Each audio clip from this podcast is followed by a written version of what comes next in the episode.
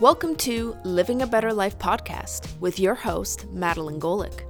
This is a weekly podcast exploring a variety of topics on how you can live a better life, not just physically, but in all aspects of what it means to be human living in a modern world.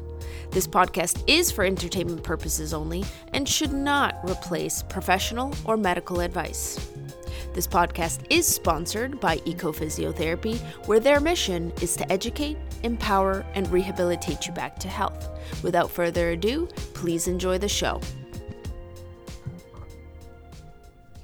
Welcome, everybody, back to the show. So, in this episode, we're going to explore what it means to have a body and the power of touch. My guest today is Steve. Welcome to the show.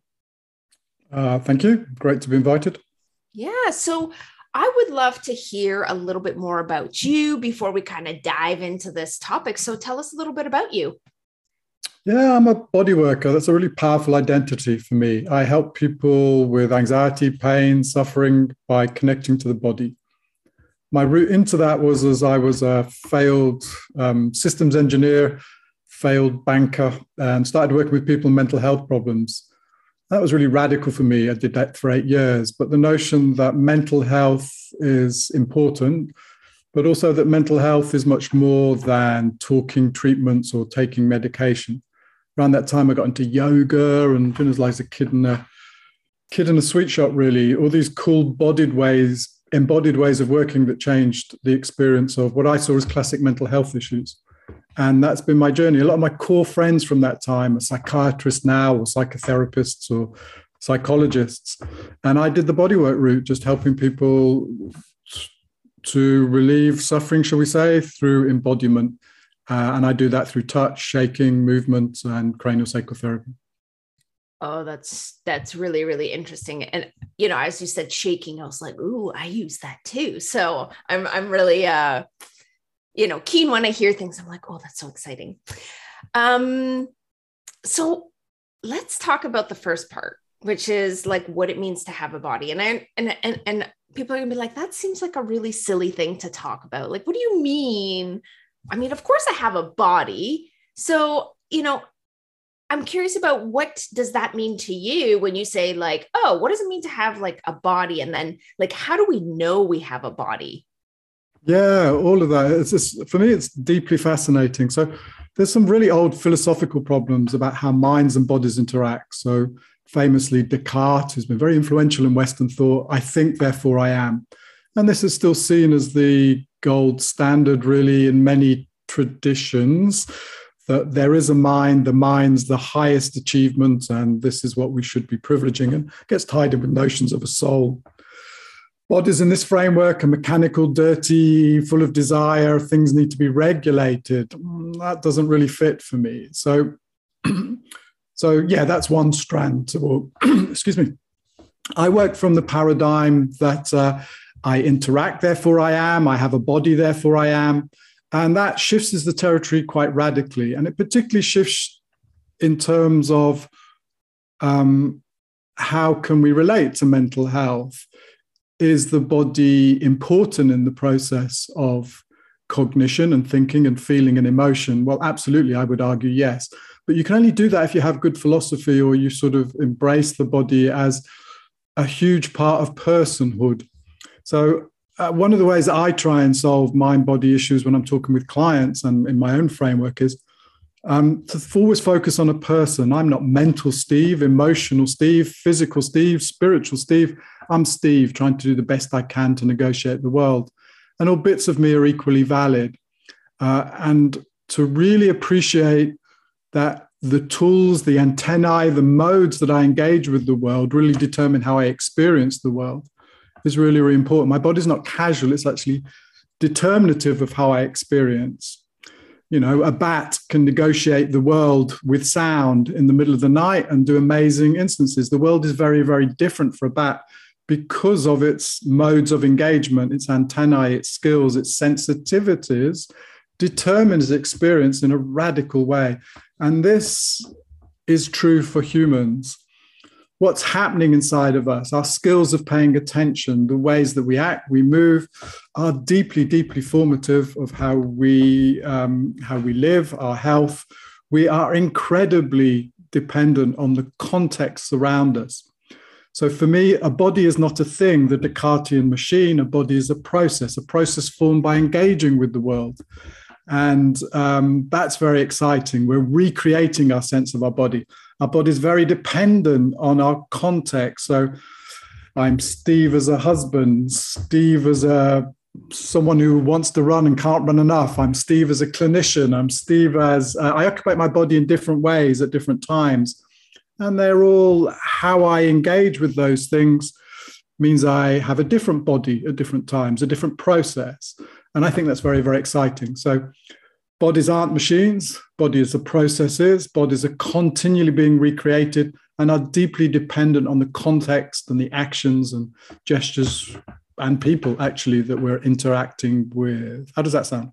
Oh, I, I'm sitting here just like as soon as you said the body is a process, I was like, oh man, that is like that is a really great way of putting it. I mean, as you're speaking in my mind, you know, from a less philosophical but more like polyvagal theory for me it's like oh there's a continual process of so like how we engage um our, our physiology. So when you say like context well what's happening in my physiology? If i'm scared right? If i'm feeling um a sense of fear or worry uh, i'm going to see things differently. I'm going to think differently. And so that is influenced by my body. And I, so and then i think the con uh, the concept of neuroception right? So neuroception being that my body I have these receptors that detect am i safe? Am i in danger? Is my life in threat in an environment? And it's an entirely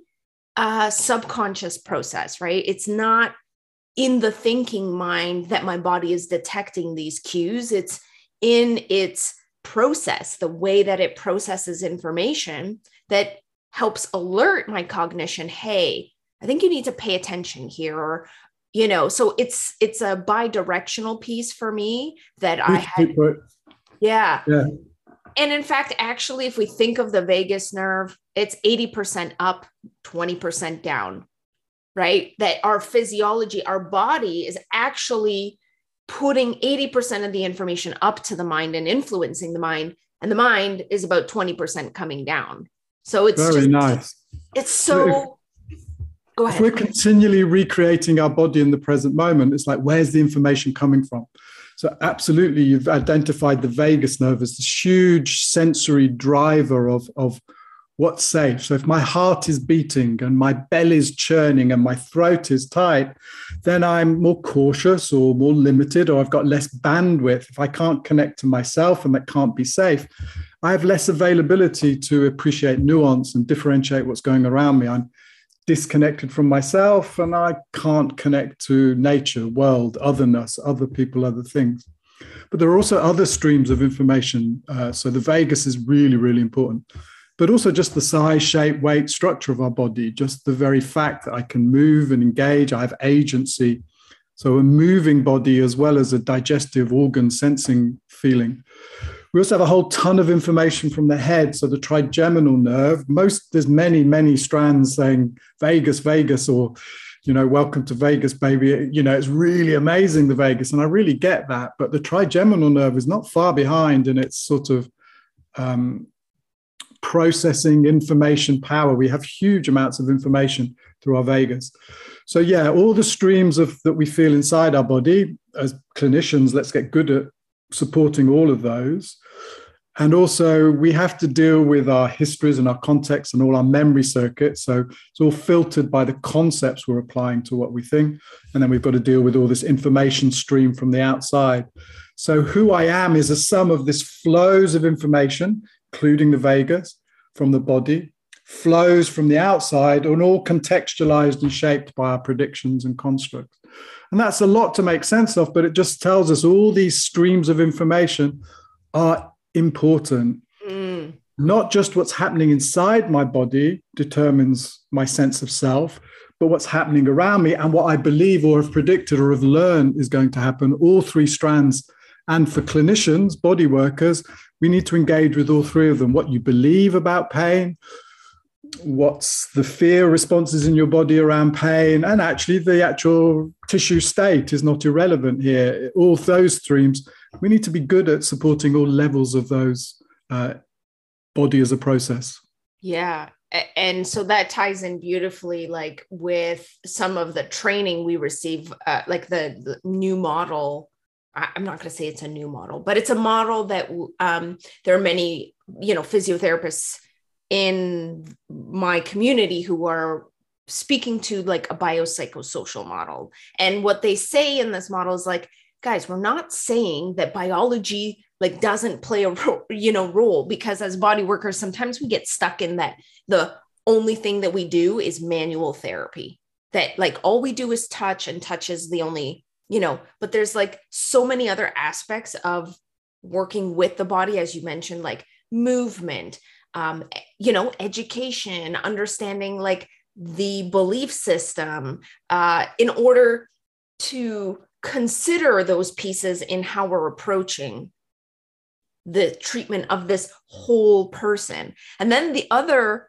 thing I, I, I was thinking, and this kind of comes from like Thomas Hübl kind of, or his voices in my head here about also being influenced by life itself that wants to evolve and life itself that wants to like the whole like source of the universe if you want to go like really existential. There's also that that is influencing and wants to evolve and grow and we're part also of that process yeah i love that i, I uh, one one route into that for me is that life inherently is curious so um, uh, uh, Panksepp is came up. Um, he died unfortunately, but he was uh, Jaak Panksepp. I think his name was. He wrote some really great stuff around emotion, but he talked about seeking behavior and a fundamental of life is you can look at single cellular organisms that don't have a nervous system but the ability to move. They move towards things they like and they move away from things they don't like. They contract. So this very at a very cellular level, there's we like and we dislike, we move towards, we move away, we have fear, let's call that, and in a complex human description of that moving away, contracting. But the opposite of fear is engagement, is seeking, is going beyond the horizon. Novelty is exciting, and I'm okay to explore. The world is available and has rewards within it if I can be curious and play and that's a really lovely way, I think, of engaging this. What you were, I, I can't remember the phrase you used, but this really larger notion that life is moving through us, but life is inherently about not being scared. Because if we were scared, we wouldn't go beyond the horizon. We wouldn't find that extra bit of, of deliciousness or novelty or, or stimulation. Yeah.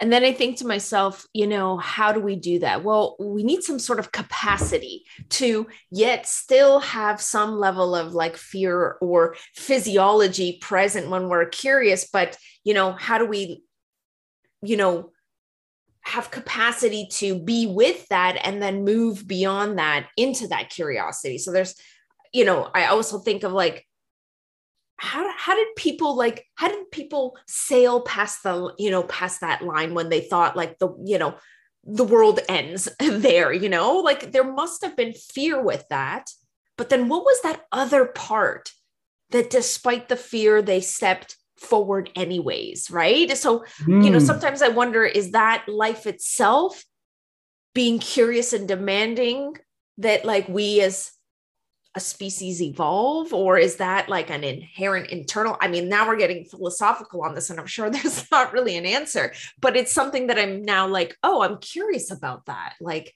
yeah but but but holding those debates but offering to people that fundamentally um, we function better when we're inquisitive and we can be safe to explore. Now um, and I, I, like that you know this fundamental gesture is like life is hard and sometimes we can feel that in the way that people gesture how their bodies are constricted how tight things are. They're just guarded and the, the fundamental underlying gesture i touch i interact with someone my senses gosh they're basic fundamental places of withdrawal.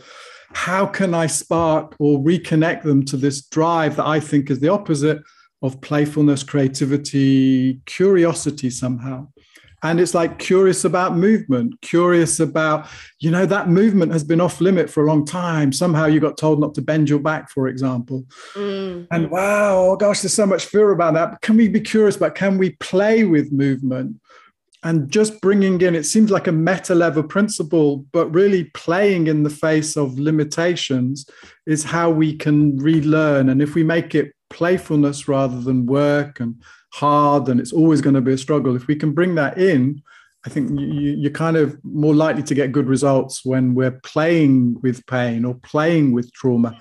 I don't say those things lightly. It's like marvel at like you know these are protective reflexes and they're really horrible and they're stuck but they are trying to protect you. And somehow if we can keep exploring keep being curious we might find a way of reframing or moving slightly differently or constructing that differently or telling ourselves a different stories um, or finding communities that can help us make sense of that all those things. It's but yeah the simple differentiation is play or fear is a nice thing to to meet your clients through i think. Can i uh, so I, I like what you're saying around that and i'm curious about like in the example of you know somebody who's injured their back has been told not to bend or has this fear around bending because maybe there is pain. I'm curious about how you may how might you introduce play within the limit i'm just curious how like you would approach something like that yeah, well, um, one thing is I kind of throw a pen onto the floor and say, "Can you pick it up for me?" And uh, you know, I'm trying to smile and look, but I'm looking. You know, uh, what's it like to do that playfully here? Yeah, I know your back hurts. I, I, I understand that. Please don't do something you don't want to do. But let's just see what you do. And you know, some people are scared of bending, you can see they do the classic bad advice from the 80s, 90s of keeping your back straight um, and they're not scared of bending. And I say, okay, well, our homework is your homework is picking up your socks off the floor, and you can straighten your back if you want to, but I'm going to want you. You have to pick up your socks with a bent back every so often. That's your playful way of doing it.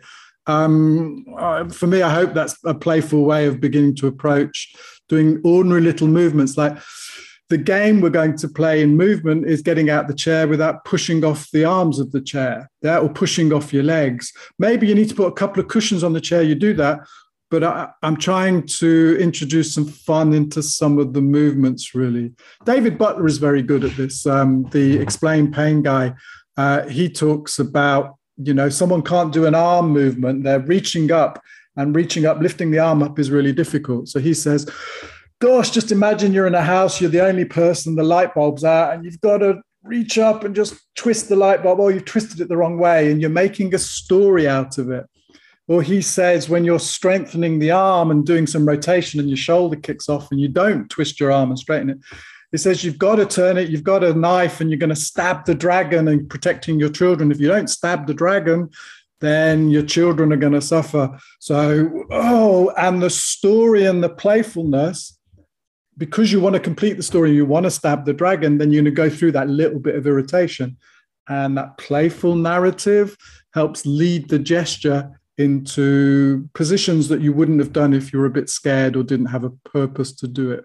Oh, I, I like that example, like of, of, of creating a story. And the other part that was, uh, you know, striking for me was, okay, we're going to play with getting up out of a chair and what I noticed was you didn't tell them how, right? So you, you, it, and I was like, oh, that's like, that's really interesting because sometimes as therapists, body workers, we want to like the client wants us to tell them how to do it. We feel like, oh my gosh, I, you know, I better give them some suggestions on how to do this. And what you just said was like, okay, here's the task let's like let's you know i don't necessarily have an answer of how you're going to organize your body's movement you know to initiate this task. And so that allows for possible like i'm seeing that as oh there's a poss there's so much possibility here. And we might say we'll offer like an example like okay well let's put some cushions on right? But then you kind of just leave it and um, I kind of like that idea of okay, let's let's thinking- sit in the unknown for a moment and see what emerges as a possibility for movement. Yeah, I think there's there's a nice study on tennis players um, where two cohorts, some were taught how to where to stand, how to how to swing a racket, and you know, were giving very clear instructions from theory about how to move and what the best way to do it. And some people were told they were supposed to do the equal amount of practice, but some were told you just need to get it into that box on the other side of the net. I don't care how you do it, but your goal is getting the ball over the net into, the, into that next thing. So both people who practiced, both groups who practiced did well, but the people who had the goal were unstructured, but they had a whole variety of ways of achieving the same goal. Like so, like someone like Andre Andre Agassi was this very creative, off the wall tennis player who could do things in all sorts of different ways. And he might have been someone who learned by the goal. You're just going to get it over the net. And I don't care how you do it, just get it done. And he had lots of redundancy, lots of different ways of doing that. The people who'd practiced one way of doing it could do it the one way and did have good outcomes, but they had no variety or flexibility and they were a little bit um, less flexible or adaptable in this this model. Does that make sense? So just having a goal seems to be a really great way without telling people how to do it. Mm. Yeah, I like that. I like that idea. So I want to change gears here a little bit and I want to talk a little bit about feeling state. So we kind of talked about body movement, body as a process, uh, you know, connecting to to that, but where does feeling states come in in terms of like the body experiencing this feeling state? Yeah, um, so there's a very nice model that we are a series of moments in our body. They're called interoceptive moments. So this is a Bud Craig model. And um, consciousness is rooted in this sense of I have a body. So this is me. And then this is me and this is me. So we string together these series of interoceptive moments. We compare them to our expectation and our history of a body, and hopefully there's not too big a gap. So if we're good at this, this is me, this is me, this is me, this is me, this is me, we have this constant stream, we have an accurate representation, and it's uh, we're effective in the world because we're doing it quickly. Yeah? Actually, we have more time uh, we, we see things more precisely, we can absorb because we're getting this constant knowing. I feel I'm skillful at feeling, I'm getting quick, reliable information, and I'm updating it regularly. This is me, this is me, this is me, this is me. Someone who's not very good at feeling, they can't differentiate out, or it's just a bit of a blur and a mess. They're a bit dissociated, or it's just really hard. So it's just a struggle. And if I'm painful, it's just stressful to feel. So I don't feel. They're going, This is me. This is me. This is me. It's about those moments when you're you're driving and you lose loads of time. You can't remember the last half hour. You know something's been happening, but your consciousness has been elsewhere. So we actually lose time in those situations. We're less effective. We because our feeling states are kind of hard work. We need to work a bit harder to make sense of them, or we're just missing out huge chunks. Mm. We're less adaptable, less responsive, less efficient in the world. There's that. So that's feelings really important. Um, feelings are driver of how the brain works, and we need that information. If we can't feel, we can't control things. If we can't control things, we can't heal things. We can't make great decisions. So, yeah, brains need bodies and they need that feedback. The argument here is that brains actually evolved to regulate feelings. They're deeply, deeply interested in protecting bodies and knowing what's going on and sensing information. That's the prime driver. Am I safe or not? Am I safe in a world that's full of opportunities and dangers? And am i do i have enough sugar to deal with this? Do i have am i warm enough to do with this? Um, uh, is my body regulated enough to be able to cope with the amount of stimulus? So if i can't differentiate feelings i end up with very poor outcomes. Um, mm. is that speak to what you were saying?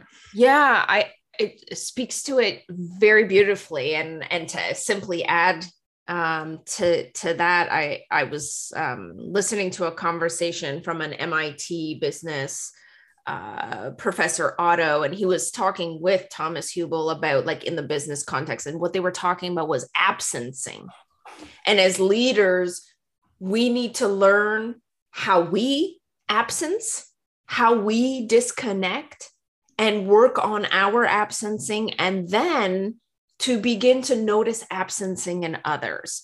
And they talk about when we're absent, um, like in business, well, things are happening, and all of a sudden we're going to get hit by things that are changing. And because we're absent, we're not picking up the cues, we're not sensing, we're not feeling that there's a change in the environment. And then we get hit by this like, where did this come from? Well, actually, the tsunami has been pulling out for quite some time, but we just haven't been present to they also talked about if like our team and and coworkers are absent that creates disconnection where information becomes distorted right? Because it's like playing telephone right? Where one person says something by the time you get to the end it's something completely different.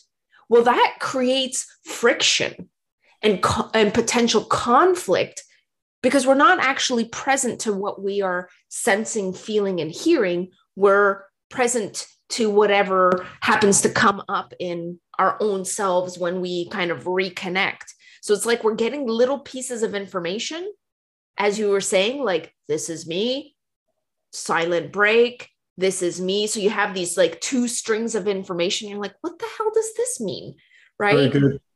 And the just the ability to discern you know and so one of the things that i've been really trying to work with with my clients is because they'll you know I had a client come in yesterday, and all I wanted this client to do is practice breathing and sensing expansion and contraction with the breath in her belly.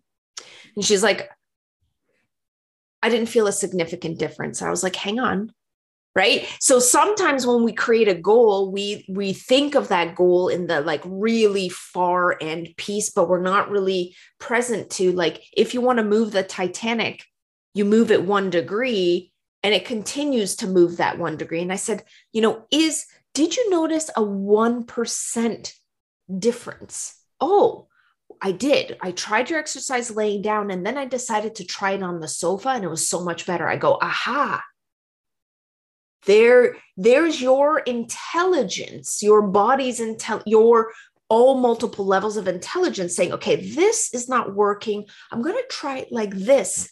And you notice that it was better. Nice. Perfect. Let's play with that. Can we notice that 1% better rather than oh i want to be pain free oh i'm still in pain because i get this so often but i'm still in pain. Okay I love the commitment to teaching people 1%. I normally say 10%. but yes, the, the, idea that it's subtle and it's hard. And, you know, I kind of say your um, pain's a warning signal like nine out of 10, eight out of 10. Can we spot the ones and twos and threes? So in that framework, the 10, the 10%, but the 1%, the tiny little details are important. Let's, um, let's practice that. Becoming good at the feeling business pays you in dividends, actually.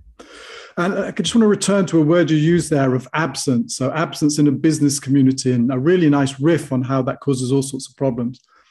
I think if we return to one of our defining questions, am I safe or not as a human being? And I like to teach that we have two fundamental responses to that question. I speed up to survive. Fight or flight is very common. We associate with that tension and speed and guts churning and all sorts of sometimes very obvious problems and very much in that stress paradigm of speeding and stress to survive. But the other big powerful response that isn't well enough known about is that we dissociate or we collapse or play dead to survive. So I speed up to survive, but equally, the hidden response that most people don't know about is we dissociate, we play dead, we stop feeling as a survival gesture. So that's why, for me, being trauma informed as a body worker is to really deeply understand that dissociation is real, uh, incredibly common, and incredibly hard to spot. So, for example, uh, working with pelvic pain, for example, there's all sorts of reasons why feeling pelvises is complex. There's the whole all the constructs we have around sex you know for the joy to the pleasure to the horror to the fear to the messiness to whatever. So that's all something to be negotiated. Then there's all the elimination that needs to be held. Uh, so you know eliminative functions. And then all these muscles and is it a pelvic floor? Is it a pelvic diaphragm? Is it too big? Is it too small? So all these things we've got to negotiate all of that and so often, if that's been a place where there's been problems, one of the ways we survive is we might hold our pelvic floor really flat, pelvic floor really tight. That's that speedy spick. I'm going to guard myself, but we might just disappear from it and absent ourselves from feeling it. And then it becomes this sort of space in our awareness. And that's very, very hard to reconstruct.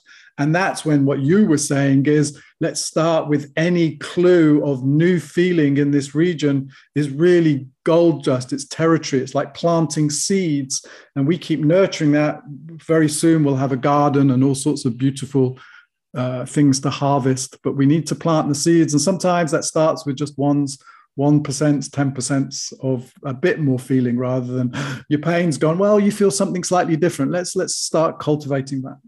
Yeah, yeah.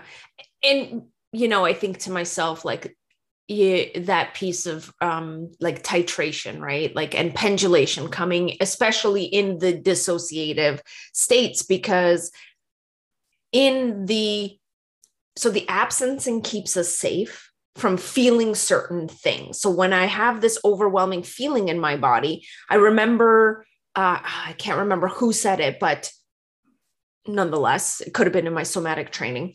Um, the state that we go in is the state that we come out. And so if we go too quickly back into the body, when we come in, we're going to be met oftentimes with a more stress response because it was the stress response that made us leave in the first place. Yep. In, in some cases, right? So coming back in, there will be a sense of um, bodily sensations that may feel momentarily uncomfortable. Kind of like when your leg falls asleep and you're like, oh, my leg just went numb. And well, then that's you a nice take, example.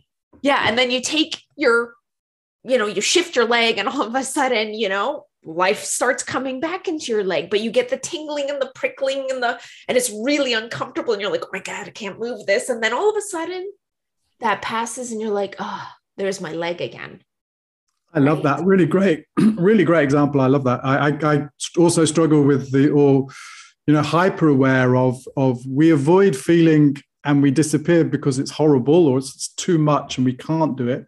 So to catapult people back into feeling, um, it's hard work. It's a discipline. Don't assume that uh, you know a lot of the work I do. People think it's going to be relaxing, and yes, that's we'll get to that. Hopefully, eventually, possibly. But on the way, it's work to feel, and what you might feel is you're suffering. You might feel lack and loss and hard things. So we'll do it slowly. And we'll try and start with things that feel safe or safe enough, and we a little bit more, but not too much but yeah, catapulting people out of dissociation into the body too soon, too quick is just awful. And then, you know, it's one of the kickbacks in, in meditation at the moment. Meditative awareness is great, really great. But, you know, there's some perils of meditation. And partly maybe is that too much feeling too soon is just overwhelms us and and uh, is, is really hard work. It needs to be slowly and skillfully. I really like your example of waking up a sleepy leg. Works really well, I think.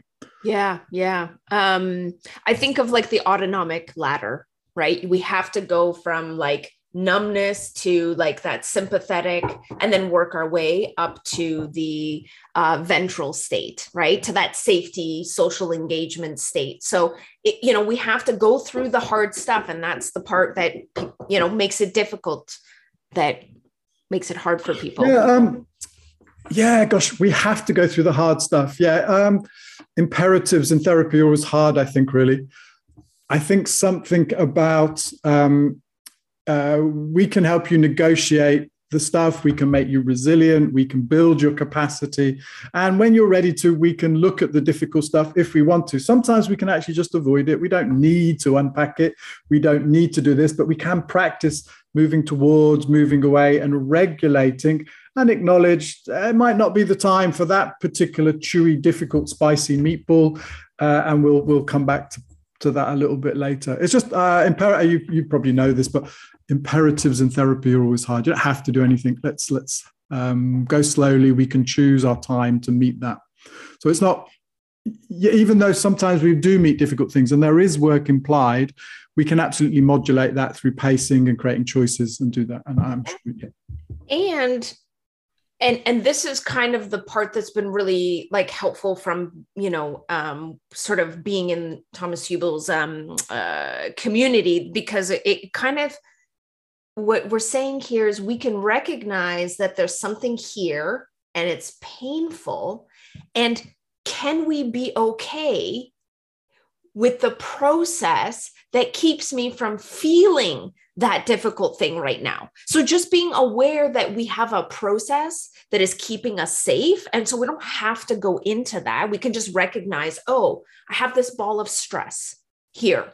I feel this tension in my stomach. Well, we don't need to unpack what all of that stress and tension is all about. We can say, oh, I'm feeling stress. Okay.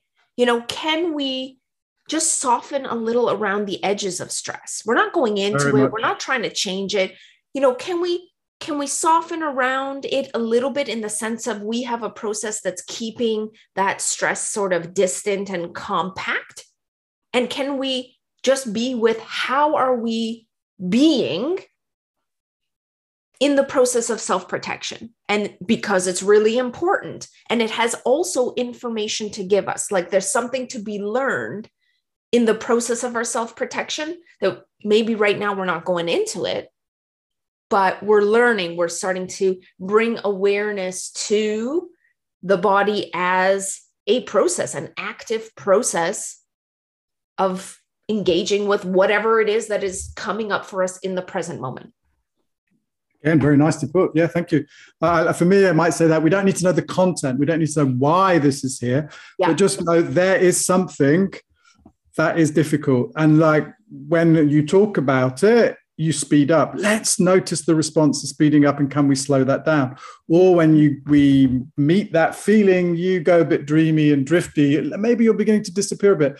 Let's practice not doing that without, we don't need to know the content, just moving towards, moving away, that titration, exploration gesture, the curiosity. As I get curious about this difficult thing, you speed up or slow down we're going to regulate the response. And then you find the thing that the content becomes less important. Less important yeah, yeah. i'm going to switch gears one more time toward touch. And i want to talk about how touch is influencing. So in my i'm i'm currently in somatic experiencing training. I don't do, get to do the touch stuff until advanced. Uh, so i'm just i'm curious um you know about how you touch how do you see touch influencing the body and the experience? And then like are there different types of touch that you use? If you could speak sure. to that. Absolutely. So uh, some of our earliest learning experiences are pre-verbal. Clearly, they're pre-verbal. So we're we're sensitive in the uterus. We have this massive journey through the uh, through the um, birth canal, and then we're received by our caregivers. All these journeys are journeys of pressure, touch, sensation, being squeezed, being soothed, being supported, being held in various different ways.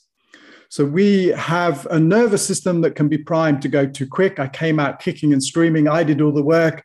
And that's what's the right way to being. I've learned, I've been primed by that journey of being squeezing, pushing my legs, and then being soothed by touch. Uh, so I would offer that all our basic concepts of what the world is, what's too much, what's safe, um, how to get support, is all mediated through meeting a physical world that touches us and we touch the world. It impresses itself upon us, and that's uh, a world of gravity and force and heaviness and light and sound, all these imp- things that impressing upon us. And all that's modulated through touch, not through words. We don't understand words at this stage, clearly. We understand sounds, but the gesture of touching is the priming in a very, very deep way of what safety is or isn't. Right? So all our constructs that all language and thought is based on are already shaped by this journey of being touched, interacting with other human beings, and our embodiment journeys. So I think that's very, very powerful for me. Um, so some nice studies around this. Kangaroo care is uh, babies that are preterm live longer and healthier and are more social at the age of 10 if they're just slung and skin to skin on the caregivers. So that's a really low cost and amazing intervention being rolled out around the world. But one of the things is they're more social at the age of 10. They can interact because they got touched. It, it's all sorts of brain processes and all sorts of health processes are ignited by that process of touch. But on the social level, we learn safety, interactions, what we want from another human being was all mediated through that skin to skin context. So I'm just arguing that touch is an important primer and learning. And I think that world of being shaped by sensation is always available. And we can access that if we do skillful touch. But the touch has to be with this meta notion of creating safety. So there's some amazing research that backs this up and amazing physiology that backs it up because we have two touch systems, it turns out. We have slow touch and quick touch. Quick touch is proprioception, muscle joint spindles, a moving body in space. Great stuff. Please be good at proprioception. Let's not ditch proprioception. I want good proprioceptive, nice, nice input. It's great to have. But focusing on that led us down blind alleys of fixing things and the body as a machine and working in that way. We became isolated, and you know, I need to fix the muscle, the joint, to, or the spine to help someone. If we come back, one of the main researchers around this, um, I'm going to say Frank McGlone, uh, came up with this paper, uh, 2014, on affective touch. He called it, and he discovered these band of receptors of C fibers. So mm. proprioception is A fibers, quick myelinated uh, fast signals. They're the motorways of the nervous system. But McGlone says they're only 25% of how we feel things. The rest of it is country lanes and bicycle paths of the C fibers. They're thin, unmyelinated. We have loads of them in the skin, and they are particularly, they fire and adapt to social touch interaction with other humans, but particularly it's slow, gentle stimulation. But also, the C fibers are the ones that collect all the juicy chemical states in our body, activity in cells. A lot of vagal territory will be C fiber. So, touching inwards, interoception, feeling the inner activity in the body, the slow background tone of the body, is deeply related to same nerves, same class of nerves, um, is processed with that slow touch from the outside. So now we have this wonderful mechanism of slow touch that's about safety, very early learning. It can trigger, if we're lucky and had good experiences, can reignite those deep qualities of safety that aren't actually verbal, that are just deep felt senses in our body and that because all that information is processed in, in very similar ways c fibers feeling the inside are same as not differentiated from processed in the same way as c fibers from the outside you know that you're having huge vagal boosts and huge uh, interoceptive moments from that slow touch. So i think that's just incredible. Touch is fundamental. It, it's pre-concepts verbal concepts but it's also categories that create what's safe, what's not safe. And we can access that through this new understanding that there's this whole class 75% of the information we receive, sensory information from the body, is this slow background tone of the body the itch, the hunger, the vibration, the warmth, the thirst. The delight of a slow caress is just as powerful, more powerful actually, than sticking an elbow in or doing manipulative stuff. Yeah, um, there's a training and her name is um, eluding my mind right now but she um, has a process of like it's called dermo neuromodulation which is oh yeah diane jacobs. Yeah that's it. Yeah. So that's that's what's coming to my mind as you're speaking. It's like modulating the nervous system through the skin through through touch. And it shows up in various uh various ways and i would say that there is definitely this um i can sense this tension uh and certainly this tension within me um probably because of my training as a physiotherapist in a you know very structured university setting uh, that is you know centered around okay learn how to di- like learn how to assess learn how to diagnose find the tissue fix the tissue. And so i feel this great tension within me uh, around you know fixing but also like knowing this other process. And then you know because let's say clients have this may may have some beliefs or preconceived notions about what body work is and they sort of come in with this expectation of are you going to fix me i hope you're going to fix me like i'm here for you to fix me and so it's like this dance between you know I know touch is really important and I want to do it slow and gentle. But are they, how are they going to receive that and understand its importance? And then it's like, are they going to be happy with the tree? you know? Yeah, no, it's a huge challenge. Yeah. But partly, um, yeah, here's one route in maybe. So if we go back to SPACs and safety and, and being stiff. So there's a, a researcher in Australia, Tasha Stanton, did a paper on um, uh, stiffness is a perceptual construct. So uh, she got people to bend, and the horrible signal of stretching and the fear around that was the thing that made them stiff. And I think I can't remember. She tricked them somehow, and you know, gave them another narrative, a story. You need to complete this. And when they felt safe and they weren't paying too much attention to the back, they could bend much more. So her conclusion of this paper, a rigorous paper, is that stiffness, the biggest determinant of stiffness is feeling safe or not feeling safe is fear.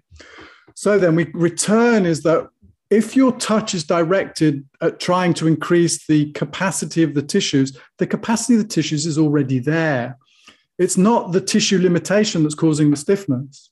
So if all you're doing is manipulating the joints and stretching the tissues and think that you're doing a great job, you're not really, unfortunately, that doesn't seem to have much that you know the evidence doesn't really seem to point that's the mechanism that's working but if you're using slow touch so when they're bending over let's say you put a soft still hand on their back you're encouraging you're saying this isn't dangerous or are you sure? Maybe you can go a little bit further in the warmth of your hand and the slowness you're accessing that whole world you're still using touch. But your touch isn't to fix the tissues. The touch is this reassuring gesture that's helping them feel safe and putting an extra warmth in as they bend and move. And you might do this when you're helping people move. You know, you've got these soft, generous hands, and instead of lifting a hip up just to rotate it and try and stretch the whatever piriformis in a weird position, you're just lifting it up and helping them feel it. And your warm hands and the slowness helps them feel safe with this thing that feels they've been told it's arthritic and it shouldn't do this and whatever. And you say, well, look, we can do this and play and do it gently. But the slowness, the gentleness, and the intention to create safety is a really powerful effect that we should be teaching our physios. I trained as a chiropractor. I didn't get taught any of this stuff uh, in chiropractic. I really think there's a real place for that type of touch and we can do it very skillfully and know that we're fixing things but it's going up to the big brain creating safety reducing the fear and then the stiffness goes which is what we want to do ultimately so how does that sound yeah i'm thinking about you know you you know i have client you know i'm thinking about clients and you release a tissue and they're like i felt so great after uh you know the treatment but i got home a couple hours later same tightness. Right? And and so i try to you know and then it's like i try to explain you know we need to do something different here because me just releasing the tissue is the tissue is not the problem. Right? It's being modulated through the nervous system something is creating the tension that's making it difficult for that muscle to function in the way that it needs to function yeah. and you know, if something's tight and compressing and you're not getting enough blood flow to the muscle, that muscle is going to get pretty cranky really quickly, right? It's not a def it's not a defect of the muscle. It's you know the fat maybe the fascial system maybe the constriction in the blood vessels. Well that's all modulated by the autonomic nervous system. And so if we can and same thing with like um fascia right? So fascia is not something that i necessarily have this like direct communication with. It's linked up with our autonomic nervous system.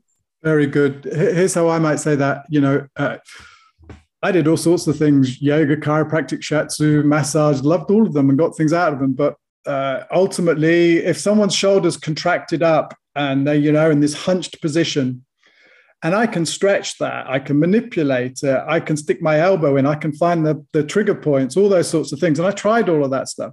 Mm. But if their threat detection systems that are life and death are in the habit of saying, if you release that shoulder, you might die. Then until you address that, then they're always going to contract the shoulder. That's the message we need to go. It needs to be safe for that shoulder to go into that position. Now you can do that in the by the back door by, you know, if you're lucky with the manipulation. But if you put too many strong forces in, you're actually just going to maybe put too much speed in, and they'll actually double down on the contraction after that that input. So yeah, when I learned that one, the message is life and death. If those threat detection systems have got activated, and if they've decided I'm either going to keep that contracted or I'm just going to ignore that shoulder, until you address that level of it's safe to engage and safe to feel, then you can manipulate it all you want or stretch it all you want, but it, it just it's not going to happen. And you waste a lot of energy. I wasted a lot of energy uh, trying to do those things, trying to get fancier and fancier techniques to create the local release where it was actually a global problem where safety was the key thing. Yeah. And it's yeah. so much more rewarding and there's so much more tools that we can have. So in this biopsychosocial framework, it's complex narrative and meaning and hearing rich, complex stories and being able to say, yeah, you're not get, you know, there's a fear of getting old or you not being able to play tennis means you are a little bit whatever you, you know there's a difference and and and and and and all of that. The beautiful complexity and weaving stories in i've learned to embrace that and be happy with that. I don't frame myself as a psychologist. I frame my stories that people tell themselves around their body are deeply um, important to how we control our body. So they need to be acknowledged and heard and and uh, are always part of the process of pain actually. Yeah yeah and, and i think there certainly could be a fear in practitioners to you know create a little more space for the practice you know uh, certainly we get fear around like scope and it's like we we don't want to go there and you know because we're also scope, not trained. Scope? Oh, scope of practice Okay, right? sorry. Yeah. scope of practice might be a fear of individuals. And again, I think what's beautiful about working with the nervous system is that I don't need to know the content. I just yep. need to understand the context. And then understanding the context is rooted in the nervous system and in the body, then that's totally within my realm you know of practice. And i think what you were saying you know to be trauma informed i think is really important and probably needed more than anything in this world right now is if we all had a little more trauma informed you know reconnecting the mind back to the body and understanding that there's so many different things. It's just like everything feels very fragmented in the way that we approach health and so it's hard to get things to you know move move together. And i think understanding physiology and and and yeah. you know very much like uh, bodies are hard but bodies are beautiful. Bodies aren't a given. They're work and they need practice. Some experiences absent us from our body we end up disconnected. That hidden response is once you start including it and understanding you know fight and flight and the stress response is amazing. Get really good at that. But there's not enough teaching in bodywork circles around dissociation and understanding of just how powerful it is. So those hidden bits, the things I can't feel, just helping people have little bits and training people. The good news is about it; it is all trainable. Uh, these sort of slow movements, slow touch, being playful, all can generate new sensations. And then we can find new words for new sensations. And now we've got so much more choices and creativity about how we can be. And we we can play with these things and make a real difference, actually. Yeah. Because the world gets a little bigger, right? The space inside of us gets a little bit bigger. And certainly when clients experience being with what is present in relation not necessarily alone, but in a held container, in a held container of safety. And all of a sudden, once they sort of move through a little bit of a process, they're like, I feel like there's, I just feel bigger. There's something more spacious. And when it's more spacious and there's more possibility, you know, life becomes a little bit brighter versus like these are my only options and like i'm doomed to only experience these things for the rest of my life. And that in and of itself can be quite scary. So if we can create a realm of openness curiosity there's an opportunity for learning something different. There's an opportunity for increasing our perspective and our experience while we're here on this planet. Got all of that. Thank you. Yeah. Nice so, Steve, this has been an absolutely wonderful discussion and unexpected where went, but I think we covered things that we wanted to cover here. Um, I'm curious about, you know, where can people find you? Where can they follow you if they're interested in, you know, what you're up to or working with you? I don't even know where in the world you are. Yeah, uh, London is home, uh, a little bit of Geneva, but also London ultimately. So uh, bodycollege.net is, is where you can get all my stuff. Uh, I write some comic books. So I've done four comic books. Pain is really strange, trauma is really strange, touch is really strange, and anxiety is really strange. There are like uh, there are only 32 pages. There's a whole bunch of stuff in them, uh, and you know, check them out. They're kind of available in bookstores and uh, online and stuff. So the really strange series you might want to have a look at. Uh, yeah, comic books about trauma. Who knew? And uh, yeah, it's gone really well, and I'm really proud of them. And there's a nice combination of art and uh, references uh, at the bottom of them. Um, yeah, courses, online courses. I do the shaking thing, TRE. So if you're interested in learning to shake as a way of feeling your body, tension, trauma releasing exercise is a nice model. And I teach two year cranial courses, but that's London and Dublin, so quite specific. Not, uh, but yeah, that's me. Bodycollege.net is where you can find me, or, or at Steve Haines 66 on Twitter. And what's the other one? Instagram. You can Wonderful. tell I don't do that much. but yeah. Instagram. Yeah. well, what we'll do is uh, we'll put the links uh, in the show notes for people to easily access and then uh, find it find you easier so that will be in the podcast description for anybody who's looking for it unfortunately steve haines is, is a star of grand theft auto so if you search my name you'll get to uh, on a gaming platform okay yeah so there you go. Don't so do that. just just just check the links in the in the description so you find the right steve haines and uh, get to the right information. Steve i want to thank you so much for your time. What a fabulous discussion and i just feel in gratitude that uh, we had this opportunity to connect. Yeah it was a riot. It was fun. Thank you very much yeah. And thanks to all of our listeners for joining in. Be sure to share this podcast out because I think it just has such amazing, wonderful gems that anybody could take something from this conversation. So be sure to share the podcast out and we'll connect with everybody next time. Bye for now. Thank you for listening to Living a Better Life podcast. Make sure to subscribe to our show to stay up to date with our latest and greatest episodes. We would also love to hear your comments, suggestions, and reviews. Thanks again. Until the next episode. Bye for now.